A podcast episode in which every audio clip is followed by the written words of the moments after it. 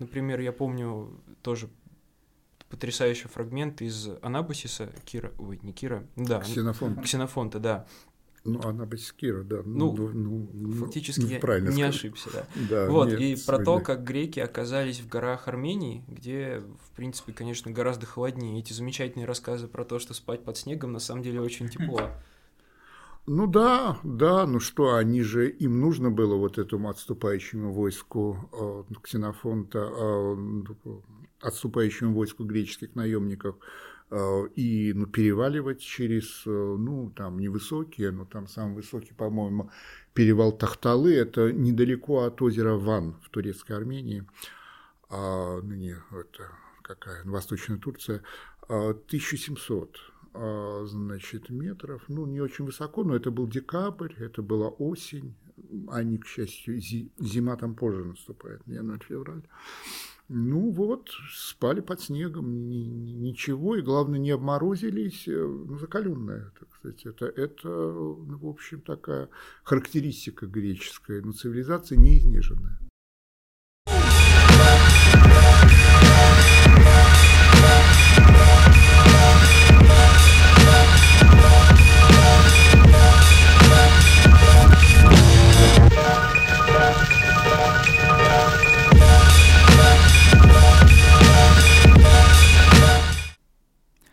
Здравствуйте, дорогие друзья, с вами подкаст «Аудиториум», и сегодня у нас в гостях Карпюк Сергей Георгиевич, специалист по истории Древней Греции, доктор исторических наук, главный научный сотрудник Института всеобщей истории РАН. Сергей Георгиевич, здравствуйте. Добрый день. Добрый день. Э, Сегодня нас ждет очень интересная и, мне кажется, не самая популярная тема. Сегодня будем говорить о Древней Греции. Про... Мы уже говорили о Древнем Риме, Да, и несправедливо будет э, не поговорить о Древней Греции. тем более Древняя Греция нам с Михаилом нравится гораздо больше, чем Древний Рим. Но сегодня мы Андрей поговорим... Михайлович, Да, простите. э, сегодня мы поговорим о довольно конкретной теме, связанной с Древней Грецией, и мне кажется, эта тема интересна тем, что она не так часто, в принципе, в общем сознании возникает. Мы поговорим про э, географию и климат Древней Греции, и я думаю, что из хода нашей беседы будет понятно, почему мы вообще об этом говорим, какая в этом важность. С чего мы хотели начать? А, В принципе, про географию. Давайте для начала разберемся, кто такие греки, откуда они пришли, потому что на следующий вопрос будет связан с тем, как греки оказались в разных частях а, Европы, ну, не, наверное, Европы мира, проще сказать, вот, потому что это и Азия, и Европа, но для этого надо сначала разобраться, откуда греки появились, кто это такие. Добрый день. А, да, греки, Греция – это интересно. Спасибо за интерес Греции. Э, Вы оригинальны, потому что большинству нравится Древний Рим. И э, это видно даже по просмотрам знаменитых арзамасовских роликов, потому что Древний Рим посмотрели в два раза больше, чем Древнюю Грецию. Это и понятно. Рим – империя, у нас в обществе имперский дух – а Греция скорее ассоциируется с культурой, с, с мифологией, а история Древней Греции, как правило, все-таки интересует меньше, чем история Древнего Рима. Хотя и она интересна. Ну, Честное слово, интересно. А откуда пришли древние греки? Ну, можно сказать, а Бог его знает, а, но э, можно все-таки э, вспомнить, что я там ученый, доктор наук, должен знать. А, а, старая теория, наиболее распространенная, что они мигранты, ну все мы мигранты в конце концов, а, из центра Балканского полуострова, из э, районов нынешней Сербии, Трансильвании, которые а, несколькими волнами колонизации во втором тысячелетии до нашей эры переместились э, в Древнюю Грецию. А не в Древнюю, просто в Грецию, на самый юго-восток э, Европы, на юго-восток п- полуострова. Другая теория, ну, ученые, э, да ученых нет ни- ничего там застывшего, святого и прочего. А, Ну, теория такая, что они жили э, и раньше э, здесь. И ту и другую теорию вполне можно объединить, потому что греки поглотили вот это э, население ну, предыдущее юго-востоко-балканского полуострова, и те и другие были индоевропейцами. Ну, то есть, в принципе, это индоевропейские племена. Самоназвание греков эллины, ну, это всем известно. А вот и ну, поселились они сначала в Балканской Греции, а потом э, заселили острова и Малую Азию. И все это заселение прошло в течение э, второго тысячелетия. А потом было еще несколько волн э, распространения греков древности – это э, великая греческая колонизация 8-6 веков до нашей эры, когда э, греческие полисы распространились от, там, от э, ну, Черного моря до нынешней ну, Каталонии, то есть, как э, было сказано еще в древности, греки обсидели Средиземное море как лягушки болота. Ну, в общем, это следующая волна – и потом волна колонизации, связанная с походами Александра э, Македонского и эллинистическими государствами, это 4-2 века до нашей эры, когда греки дошли вплоть до Индии, были греческие города и на территории Индии. Вот э, таким образом греки распространились и распространили э, греческий язык. То есть э, греки появились, собственно, на территории современной Греции они в несколько этапов. Там было, я так понимаю, дарийцы, ахейцы, то есть несколько разных племен. Да, да, да. Последние дарийцы. Это несколько племена, это волны ну, колонизации, и они различаются диалектами, но все, эти, но все они греки. Это такое... Греки – это культурно-религиозное единство – Греция никогда не была единым государством. Греция в древности – это пример а, антиимперского развития. Греция не была единым государством. То есть, э, как вы сказали в начале, когда говорили про ролик, это получается, в принципе, Греция – это э, подразумевало совсем другое управление, не как э, в случае с Римом. Правильно понимаю, что были полисы, а, ну, Рим тоже полис. Которые а... не были централизованы, вот прям вот где-то mm-hmm. сосредоточены. А, и тут мы выходим, да, на географические условия. А, и тут нужно сразу включать ну, ну, географическую составляющую, это важно. А, а, ведь история это наука ну, конкретная, это развитие ну, конкретных обществ во времени, в географической среде. И для Греции это особо важно. А что представляет собой Греция? А, значит, ну, традиционно она делится на три части. Балканская Греция, Северная Греция – это, грубо говоря, область от горы Олимп до Фермопийского прохода. Средняя Греция – от Фермопийского прохода до Истма – Истмийский перешеек такой узкий. И Южная Греция – это вот самый полуостров Пелопоннес, который связывает, э, значит, э, связан со Средней Грецией, Истмийский перешеек. Это Балканская Греция, которую сразу освоили вот эти, вот эти э, ну, колонисты. Но если вы посмотрите на любую карту или там Google Earth и все что угодно – то обнаружите, что э, то обнаружится огромное количество островов. Больших, мелких, крошечных, маленьких. И э, вот э, ну, эти острова, они заполняют бассейн Эгейского моря. Там, по-моему, более 500 э, ну, обитаемых.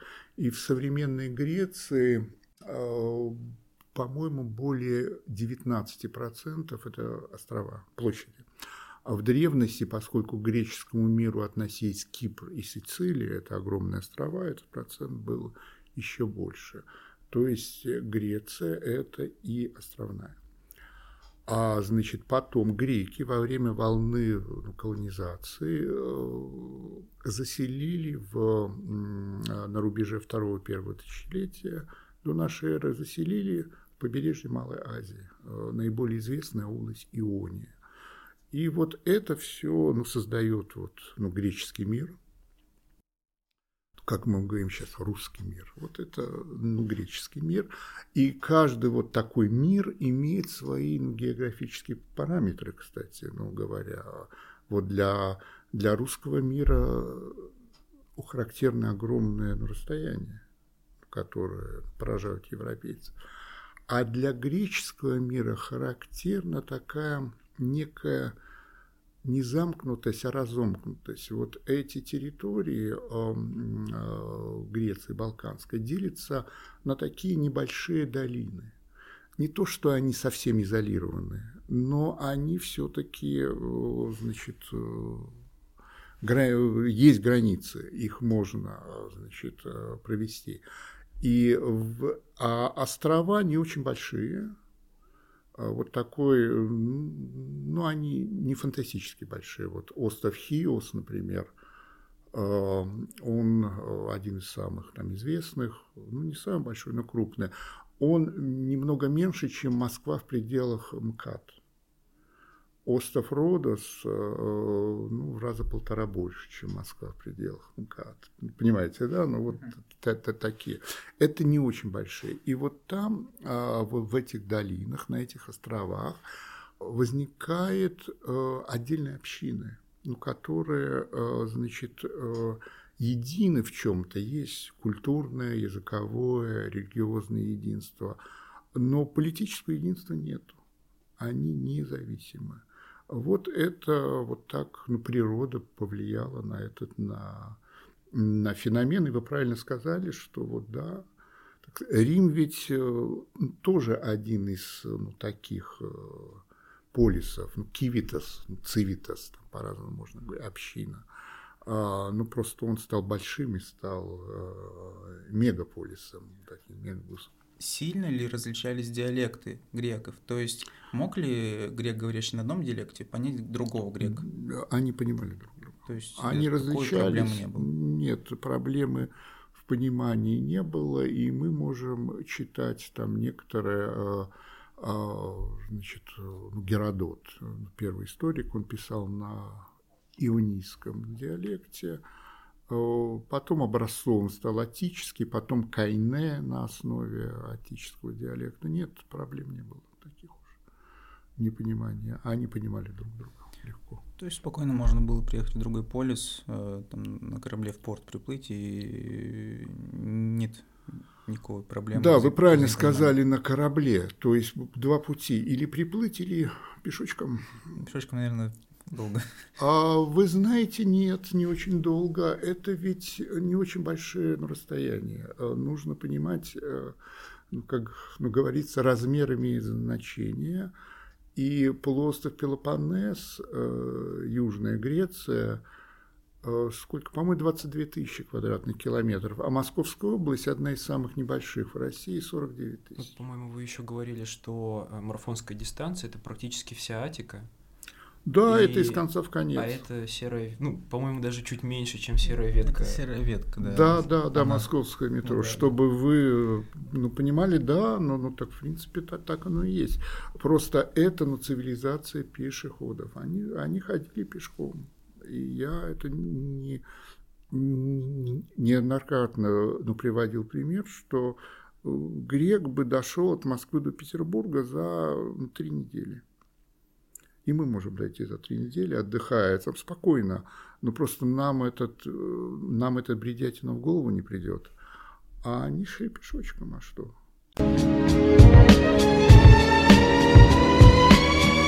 Я вот хотел бы, наверное, к климату перейти и хотел бы сказать о стереотипе, который долгое время был у меня. Вот после прочтения этой книги замечательной, сейчас я покажу в камеру, вот всем советую, о чем мы сегодня, собственно, да, и говорим этот стереотип развеялся. А связан был с тем, что у меня, как и, мне кажется, у многих, э, климат Греции в голове, э, ну, это что-то такое райское, тропическое, постоянно сухо, постоянно солнце, да. И я вспоминал сразу фрагмент, который мне всегда очень нравился, из палаты номер 6 Чехова, где доктор, разговаривая а, с больным, главным героем, он ему говорит, что ну, а что ты переживаешь? Ты относись к тому положению, в котором ты оказался, стоически. Переноси это, как вот древнегреческий философ, как Диоген, который в бочке жил человеку, и нормально, великий философ. На что ему э, закономерно пациент отвечал, что попробуй в России побыть диагеном, вот так вот зимой, как сейчас, э, посидеть в бочке. Мне действительно всегда казалось, что Греция действительно что-то такое райское. И вот после прочтения книжки я узнал, что в Греции это на самом деле было довольно-таки холодно, то есть минусовая температура и так далее. Вот давайте об этом немножко и поговорим. Грек, греку... Да, еще надо учитывать изменения климата. Грек греку рознь, да? да. А, ну, в общем, ну, хорошо. О климате, от э, расселения греков, от специфики их политического устройства, именно они придумали демократию, Основа то этого их географическое положение и климат в том числе. Потому что в Греции зимой шли в основном дожди, иногда снег. И в Греции возможно земледелие без искусственного орошения. А это означает, что не нужно строить империи, государства, деспотии, чтобы вместе рыть растительные каналы, ну, как это делалось в Египте, в Месопотамии, ну, где угодно.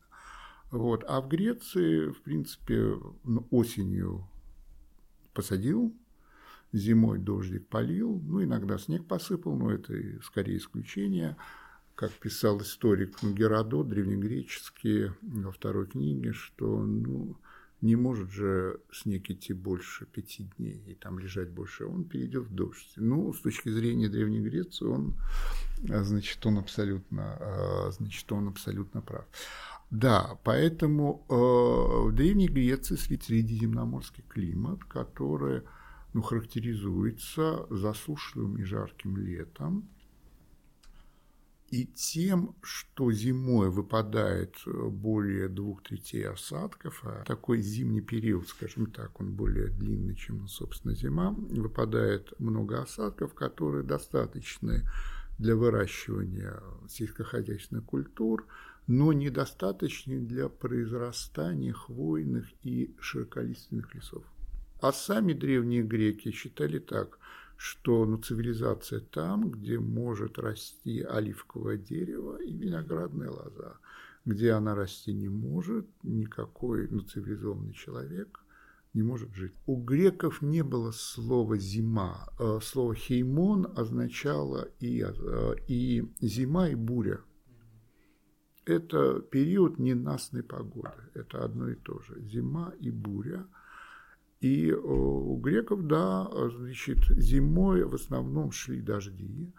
Если кто-то смотрел э, старый голливудский фильм «Грек Зорба», 60-х годов, кажется, такой, и, а, значит, и вот там, а, по-моему, первая сцена такой мерзкий дождь, понимаете? Ведь нет ничего хуже зимы в южных странах. Там же ничего не приспособлено. И там люди могут мерзнуть гораздо сильнее, чем в северных, где люди ну, приспосабливаются. И вот эта греческая зима, она, э, значит, она такая, но иногда там идет снег. В Греции ну, самый знаменитый оракул – это Дельфы – Дельфы э, расположены довольно высоко, э, где-то метров 500 над уровнем моря. И когда, э, значит, перевалы зимой заваливало снегом, путники не могли прийти в Дельфы. И, значит, ну, считалось, что бог Аполлон, который пророчествует там, он улетает к гипербореям, то есть к нам. А там остается Дионис – бог, который способствует винопитию. И, значит, ну, соответственно, все эти зимние месяцы были посвящены ну, вот этой, вот, ну, поклонению Диониса, разным фестивалям. А значит, вот так. А, значит, то есть зима у них была. А, значит, э, но на нее обращали внимание мало. Почему? Потому что это мало сохранилось в наших источниках и в письменных источниках, и в изобразительных источниках, потому что э, полно изображений на греческих вазах, но все изображения в легких одеждах, там хитон, гематин, Грекам было не, неинтересно говорить о зиме. Не, да, это не их период. Ну, иногда бывало, но в принципе это не их период. И И главное, что у них были зимние одежды, потому что обычно они ходили в таких плащиках или плащик на плащик. А были что-то, ну, типа дубленок, кожанок, э, там, хлена, сисюра, там разные есть. Но они пылились где-то на чердаках, и когда иногда похолодание, то они выдавались, но изображений нет об этом. Э, на этих изображениях нет, потому что а, с точки зрения греков такая одежда уродует человека, ее нельзя изображать. Греки изображали людей или в легких одеждах, или обнаженными. Это не значит, что они голыми расхаживали по улицам, но в принципе это такая героическая нагота, это было принято. А ну, зимние одежды уродовали, и зима была, ну, никто не скрывал, но она была непопулярной. К тому же, а, значит, зимой дома сидели и, в общем, поклонялись Дионису, пили и все такое прочее. Мореплавание останавливалось, поскольку бури на море. Древние все эти триеры, они, в общем, не очень. Всепогодное мореплавание в Средиземном море с 17 века только. То есть это уже вещь такая ну, современная. Вот. И э, они дома насидели, грелись. Э, греки были в этом смысле технически незатейливые. Это не римляне, ну, которые придумали теплый пол, и всякие у них термы, и все такое. У греков все было проще. Пюр – это очаг, открытый очаг, ну, жаровня, ну, которая обогревала. Накрывались одеялами, и как в армейской палатке самыми плохими местами начитались места с краю где в бок дует, так сказать. Как Это... и сейчас. Да, да, да, да, да, да. Вот, ну вот, вот так, ну как-то, значит, Э, ну, вообще, в архаический период у Гесиода, у поэта, э, ну, который жил, ну, сейчас мы считается где-то после 700 года до нашей эры, там, ну, вообще, ну, предлагает, чтобы зимой э, есть поменьше, спать, ну, побольше, ну, впадать э, в спячку. Потом, когда ну, цивилизация развивалась, ну, они стали использовать, понимаете, развитие ну, цивилизации как бы расширяет использование времени. Это не случайно в мегалополисах э, и ночью, там и Москва, и Нью-Йорк, и Лондон живут круглосуточно, а, значит, охватывают время. Так и в Афинах, в самом таком продвинутом а, греческом полисе в V веке стали устраивать ну, театральные фестивали Линеи. Зимой, э, в январе-феврале, ну, когда было прохладно, э, ну, градусов там, среднесуточная температура, даже и сейчас градусов 9, так сказать.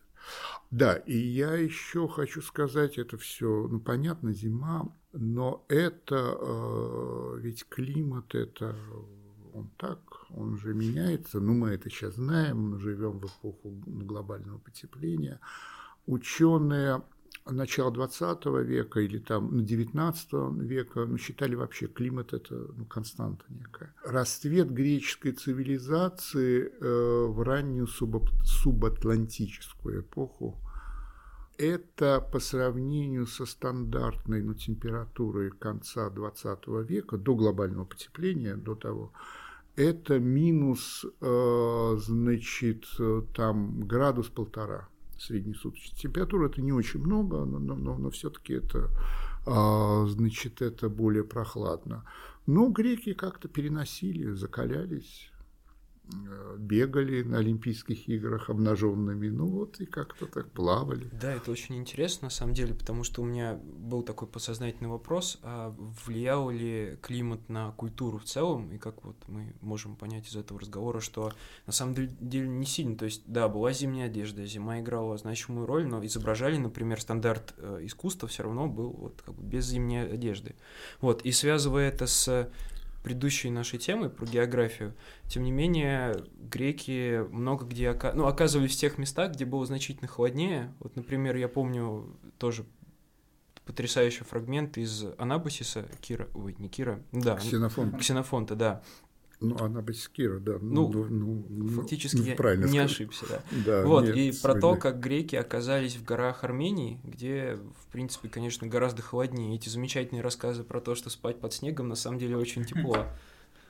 Ну да, да, ну что, они же, им нужно было вот этому отступающему войску э, Ксенофонта, э, отступающему войску греческих наемников и ну, переваливать через, э, ну, там, невысокие, но там самый высокий, по-моему, перевал Тахталы, это недалеко от озера Ван в турецкой Армении, а, ну, не, это какая, Восточная Турция, 1700 а, а, значит, метров, ну, не очень высоко, но это был декабрь, это была осень, они, к счастью, зима там позже наступает, январь-февраль.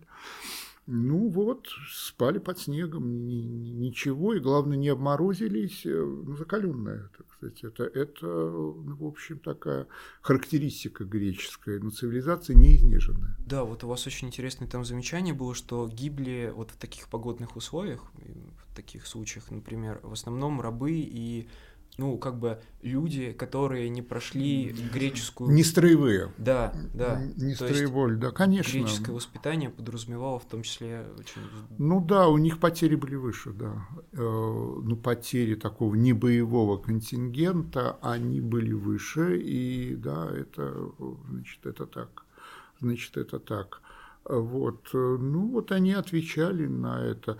Э, Причем, ну, понимаете, и ну, сама одежда, ведь э, у них же была одежда, вообще античные люди, не кроенная одежда, они только, значит, на фибулах, на застежках.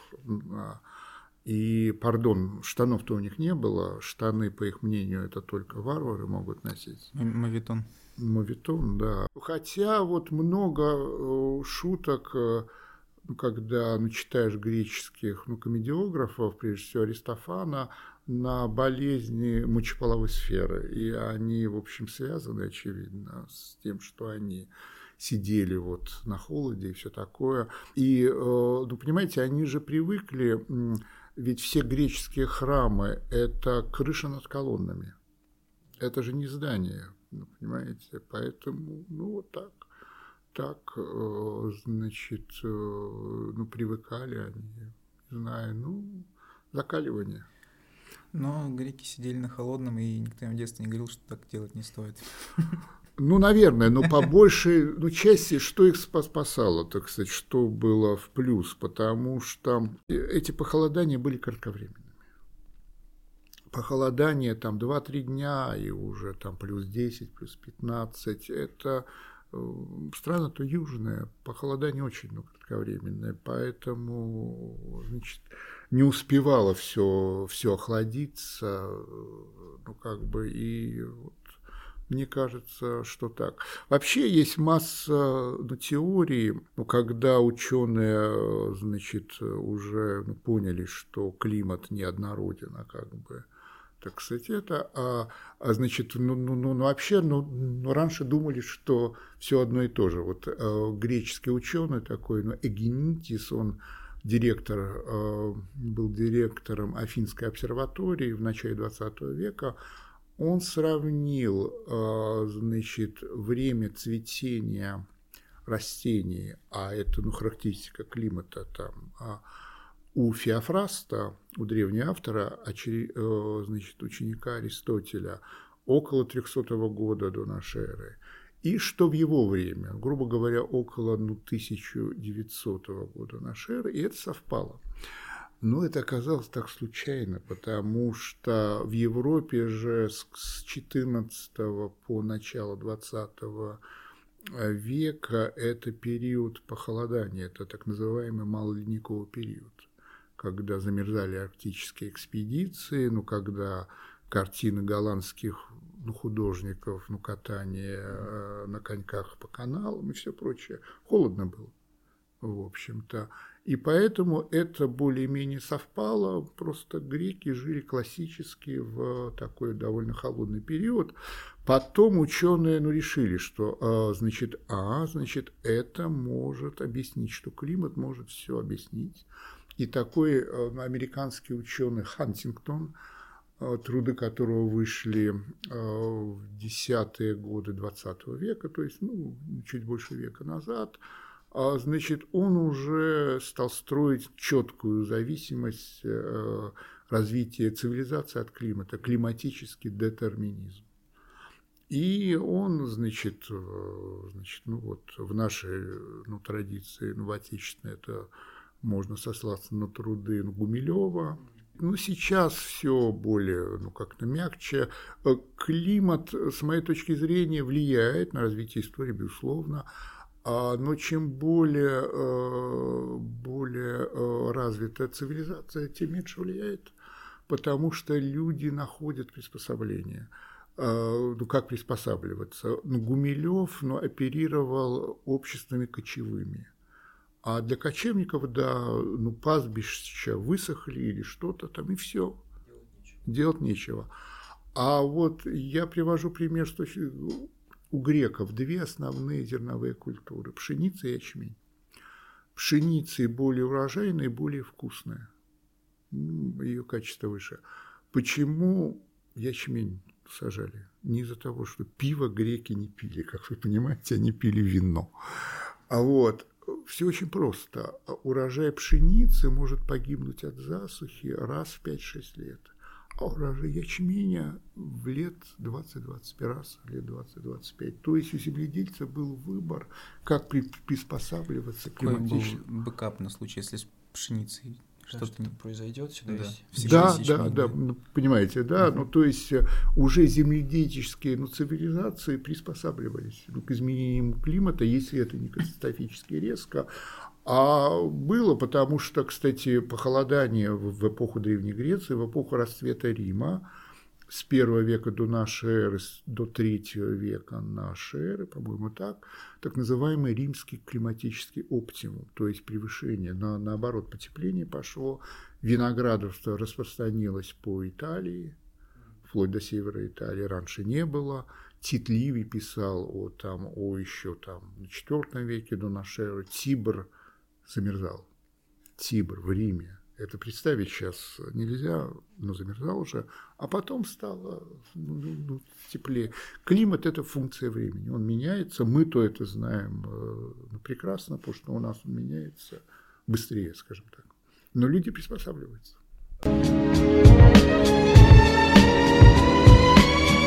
Мы уже не раз сегодня об этом говорили, э, и лично меня эта тема очень волнует. Э, я вообще в детстве не читал сказки, в детстве читал книжку Куна о мифах и легендах Древней Греции. И я вообще никогда не понимал, почему может быть интересен Рим, когда э, у греков такой интересный пантеон богов. А, и в связи с этим вопрос, насколько единым этот пантеон был для полисов Греции и насколько он мог объединять их? Ну, вообще греков объединяло. Я говорю, греки – это же не политическое не единство, а культурно-религиозное mm-hmm. единство. При этом, э, понимаете, пантеон, тут нужно сказать о специфике греческой религии. Ну, понятно, что это религия языческая. Понятно, что верховный бог, ну, громовержец, Зевс, э, это такой, ну, типичный индоевропейский бог – Ди у славян, у индийцев Ди, э, значит, ну то же самое э, Диос в ну, родительном ну, падеже в древнегреческом. Он, кстати, управляет э, погодой. А, значит, он податель, э, он громовежец, ну, податель дождя и снега. И архаические писатели, ну, более ранних эпох, и даже вот те, которые ну, попроще, ну, Ксенофон тот же, писали не «дождит снежит», а «Зевс дождит, Зевс снежит». Ну, понимаете, вот податель. А, значит, он податель снега. Пантеон, ну, как сказать, един. У греков не было священной книги. Греки э, – это ну, цивилизация аудиовизуальная. Она в этом смысле близка к современной, потому что понимаете, они с письменностью все в порядке, они переняли у финикийцев, они ее использовали. Греки, большинство уж граждан были грамотны. Но письменность играла вспомогательную роль. Быть писцом не было престижным, священной книги не было, переписчиками были рабы. Это принципиальное отличие от ну, цивилизации ближневосточных цивилизаций книги. Это а, ну, самое престижное быть оратором, ритором. И нет священной книги, где бы изложены эти мифы. Ну вот Куна, ну вы почитали, а, так сказать, это и, ну понимаете, откуда э, брал Кун? А, значит, был такой Аполлодор, автор, мифологическая библиотека, э, написала, она дошла до нас. Э, это, по-моему, третий век до нашей эры или второй век до нашей эры, эпоха эллинизма. Но это уже, скажем так, Википедия, это уже, значит, у богах. А, ну хорошо, вы скажете, а кто же источник? Значит, откуда, э, значит, греки знали, что а они знали от поэтов, от ну, художников. Они ну, считали, что поэты вдохновлены э, от ну, поэтов, ну, ну, прежде всего, я говорил, что ну, художники – это ну, ремесленники, техны – это другое. А поэты вдохновлены музами, значит, и они могут вещать что-то о богах. Но прежде всего, ну, Гомер, естественно, ну, ну и другие ну, поэты и драматурги. И поэтому сложилась такая разнообразная, изысканная вот мифология, которая опиралась на, значит, на древние культы, потому что культ Зевса еще с времен Крита, ну, крито-микенских времен древних, но она постепенно оттачивалась, оттачивалась, и вот э, дошла до нас, она стала столь э, ну, красивой. Но э, я, как историк, мифологию не люблю, потому что э, никакого проку для истории она не... Ну, то есть есть, но, ну, конечно, но это не как бы в историю не всунешь, так сказать, это замечательное э, ну, представление. Это поле анализа, я бы сказал, для филологов-классиков, для, там, для антропологов а не для историков. Вот. И да, эти ну, разнообразные боги, пантеон, который сложился очень рано, потому что э, если бы в классическое время, то богинь бы почти не было или было бы мало, потому что в классическое время к женщинам относились очень, как бы стояли на, на низкой ступени социальной, это в архаическое время, ну, поэтому там верховные 12 э, олимпийских богов, это 6 пар, 6 мужчин, 6 ну, женщин, сложилось, и, значит, это не значит, что не были другие боги. У каждого города был свой бог, э, ну. А, значит, у Афин Афина, но, кстати, у Спарты тоже Афина, у, а, то есть там другой эпитет просто, у Аргоса Гера, там в Немее Зевс, ну, по-разному. Но а, это а, не значит... А город Польса был эм, Арес? Я думал, на самом деле, он со Спартой был связан, если честно. Нет, нет, нет, uh-huh. я даже не знаю, у кого Подумал, была. бог войны как-то. Да, но он, понимаете, это пришлый бог, это uh-huh. бог э, считается, что заимствован у фракийцев. Uh-huh. А, значит, это такая, это место нынешней Болгарии, где жили такие ну, суровые варвары, и э, было холодно с точки зрения греков, как мы говорим, арктический холод, так греки ну, говорили фракийски, ну, хор, из Болгарии, так сказать. Вот. Нет, Арес, он ну, почитался, естественно, но я думаю, что нет, э, все-таки в основном э, божества такие почитали, прежде всего, Зевс, там Гера, Артемида, там Афина, э, более почитались, ну, скажем так.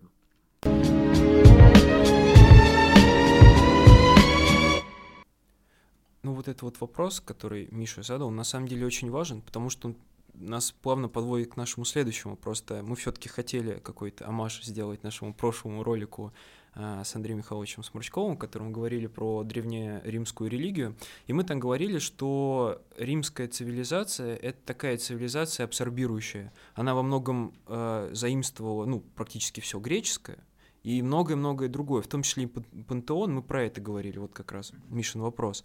И нам поэтому, когда мы готовились, показалось важным этот вопрос все таки тоже пропихнуть и спросить. Он, конечно, не совсем, может, с климатом вяжется, но это кажется важным, но потому мне что... кажется, климат — это один из признаков. Да, вообще. в общем, нам интересно было, а в чем тогда сила древних греков, если э, римляне и во многом, это понятно, одна из причин, но они просто взяли самое лучшее из того, что смогли себе подчинить что позволило грекам так распространиться. Да. И а быть... мы как раз и начинали с того, что греки э, очень много где оказались. И в, вот, про Армению вспоминали, про Сицилию, про Черное море. Да, это вопрос, это хороший вопрос. Понимаете, греки же распространились по всему Средиземноморью, при Черноморью, хотя при Черноморье позже из-за климата, потому что было ну, холоднее.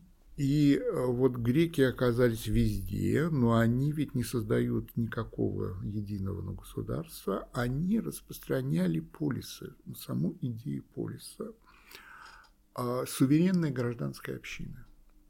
Вот это была новая идея. Полис, ну, в Риме примерно то же самое, вот это, ну, цивитас или ну, кивитас, ну, как его не произносить, это ну, гражданская община, которая и ну, суверен, нет монарха. И эта идея оказалась живучей.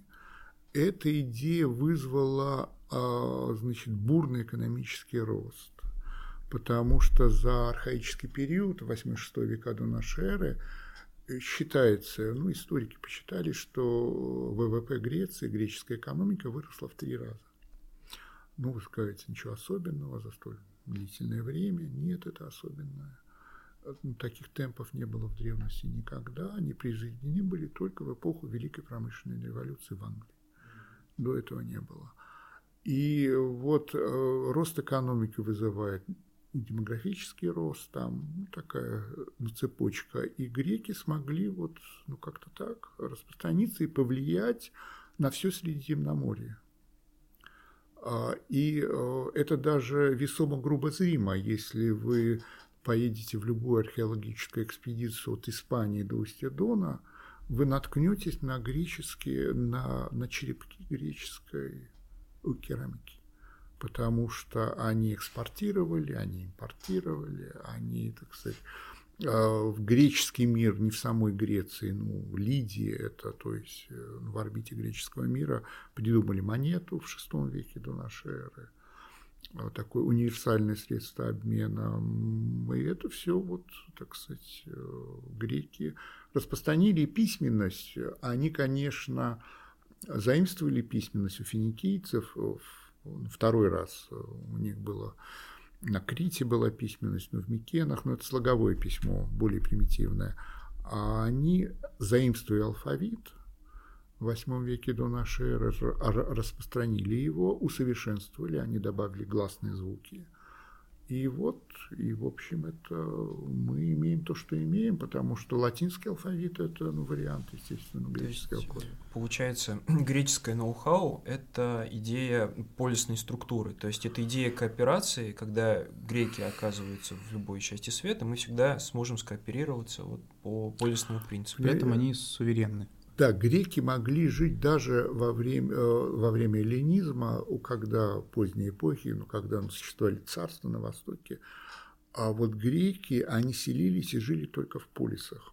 Они потеряли политическую независимость, но автономию это сохранили. И в Римской империи, ну почему Рим легко ну, завоевал? Потому что Рим ну, тоже, по сути, полис, ну, тоже изначально это гражданская община, просто ну, превратившееся ну, в огромное государство, в, в огромную империю. А у греков по-другому. Они, вот, ну, колонизация э, греческая – это ну, поселенческая ну, колонизация, как Австралия, как э, Америка – значит, и там создавались, по сути, независимые полисы. Они распространили идею, и вы знаете, ведь а, нормальное развитие общества, это мы уже ну, выходим на такие обобщения, это то, как на Востоке, вот эти ну, деспотии и зависимые общинники, общинники, которые платят дан царю. И вопрос вопросов, ни который не решен и никогда не будет решен, потому что история не математика, тут четких доказательств не дают. Почему так получилось в Средиземноморье?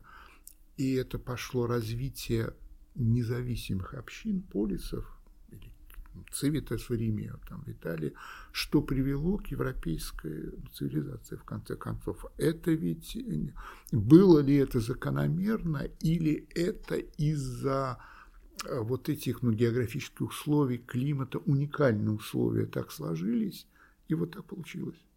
Какая хорошая кольцевая композиция у нас получилась.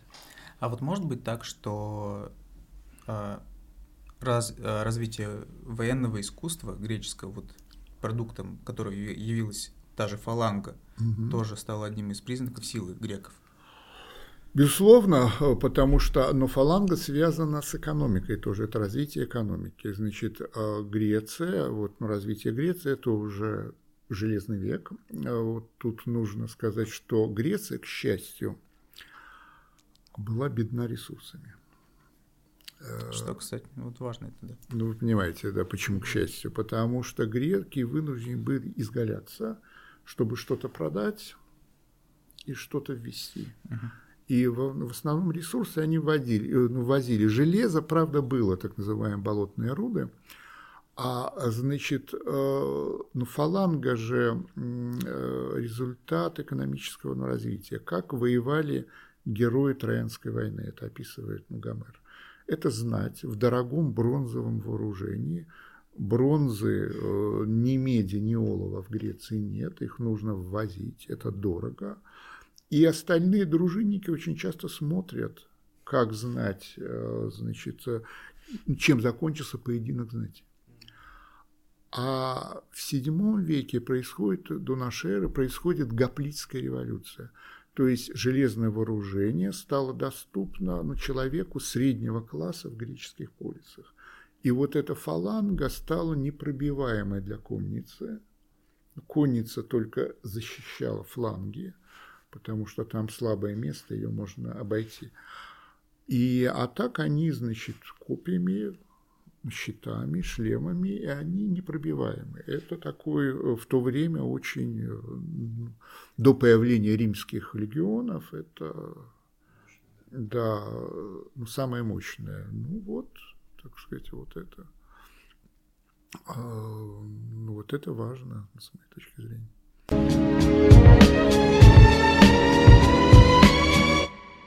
А, да, знаете, мы обычно всегда ближе к концу спрашиваем у наших гостей о том, а, как они пришли к этой теме, как они начали заниматься тем, что они занимаются сейчас, потому что, кажется, это очень важно всегда, особенно для начинающих, может быть, молодых исследователей, которые нас слушают. Всегда интересно послушать, как человек пришел к своей как, теме. Как закалялась сталь. Да. Как закалялась сталь. А, вы знаете, ну я сейчас климатом-то не занимаюсь уже давно. Да, мы, мы поняли, ну, да. понимаете, когда готовились... У меня цикл лет да. 5-7, и потом уже нужно ну, чем-то другим. Вообще, я считаю, что у историка есть, э, значит, историк ну, древности, нас учили в университете, что нельзя допускать модернизации истории, чтобы вот нельзя ну, переносить ну, современное понятие на древность. А, но, понимаете, вот темы, мне кажется, могут исходить из ну, современных ну, потребностей. Потому что в 90-е годы я ну, занимался толпой, а, ролью толпы в Древней Греции, и это некий амаш, дань моему ну, социологическому ну, прошлому. Ну, в 80-е годы я работал социологом, производственным социологом на автокомбинате. Вот, а, значит, потом а, я стал ну, заниматься, и очень удачная ну, тема оказалась. Потом я стал заниматься политически мотивированными собственными именами. А, значит, именами вот типа, ну, Октябрина, но в Древней Греции было то же самое, и меня это навел, я наткнулся на памятник воинам, погибшим на Великой Отечественную войну, где было много имен таких нехристианских. И наткнулся на надпись с э, павших воинов в Пелопонесскую войну с э, таким странным именем Юбридемос. От Юбрис и Демос – гордыня и народ. В общем, такое нетипичное имя. И стал этим заниматься, и, в общем, это ну, ну, помогло мне закончить докторскую диссертацию. Климат, вы знаете, я э, как-то с сыном, еще школьником был, э, значит, на весенние ну, каникулы поехал э, по Турции, в Стамбул. И мы попали, значит, мост через Босфор на весенние каникулы школьные, это же конец марта. Я не знаю, как сейчас, но снег, снег, не видно Босфора, снег засыпал все. И я под снегом оказывался и в, и в Афинах, и в Иерусалиме, и я подумала, почему об этом не пишут, э, потому что я ну, всегда представлял лето, все такое, но они же как-то жили зимой. В общем-то, зимы были не наши, но все-таки снег же падал. И вот это было э, такой стимул заниматься климатом. Вот я ну, горжусь, что не только книга, но и статья да. в научно-популярном э, на журнале Академии наук «Природа». Показать, Понимаете, для, для, для, для историка античника. Если это... у кого-то дома есть журнал «Природа», вы можете всегда открыть 30 Да, это все выложено на моем сайте, да. на моей страничке ну, в РГГУ. Сейчас все это, господи, э, все просто. Вот, поэтому вот, э, вот ну, такая мотивация ну, привела меня к климату. И, ну, понимаете, еще другая мотивация. Вот историки иногда очень гордые. Есть ну, такое ну, понятие в древнегреческом «юбрис» – гордыня. А вот историки иногда считают, что вот есть вспомогательные исторические дисциплины, там, а, ну, эпиграфика, ну, папирология, значит, вот э, ну, эпиграфисты ну, читают надписи, ну, папирологи, а, значит, ну, папирусы, ну, филологи классики издают и комментируют тексты, а исполненный высоких дум историк, это все, ну, как бы это. А тут я захотел стать вспомогательной дисциплиной для климатологов, потому что климатологи, они больше уже по средним векам по-другому, но по античности они используют данные, естественно, научные. Там бурят скважины в Гренландии, там и где-то там донные отложения. А, значит, но вот есть документальные и очень интересные, там, ну, ну, ну тот же Гиппократ или там комедиографы, это может дополнить наши знания о климате древнем, пусть они субъективные, но они показывают, как э, люди переносили. У меня ведь э, и называется книга э, «Климат и география в человеческом измерении». Ну, понимаете, ну, через на человека. Мне кажется, что это интересно. Завершая наш разговор, мы с Мишей, когда готовились, подумали, что было бы несправедливым, говоря о климате, говоря о греках, которые пытались э, в зиму согреться, не э, рассказать как минимум пяти способов, э, которых мы знаем от, из греческих источников о том, как согреться. Как вот. греки согревались? Давайте попробуем вспомнить, или, ну, я потому что тоже, да, листал, у меня некоторые, некоторые помню, пять способов согреться вот в Древней Греции. Ну, пять способов я... Или это много? Я не знаю, что вы имеете в виду. Я знаю, что зимой они пили что-то глинтвейна, вот у них были э, вина более сладкие, э, островные вина, ну, они, естественно, до до возгонки спирта там ничего крепкого не было. Вот они грели это, по-моему, Алкея есть, у архаических, так сказать, это ну вот это, ну чем не способ, глинтвейн. Ну, ну, насколько помню, еще э, мази, ну не мази, а масло скорее, растирание маслом, я думаю, тоже. Да, вот они ну, не маслом, я не знаю, э, они э, оливковым маслом они натирались.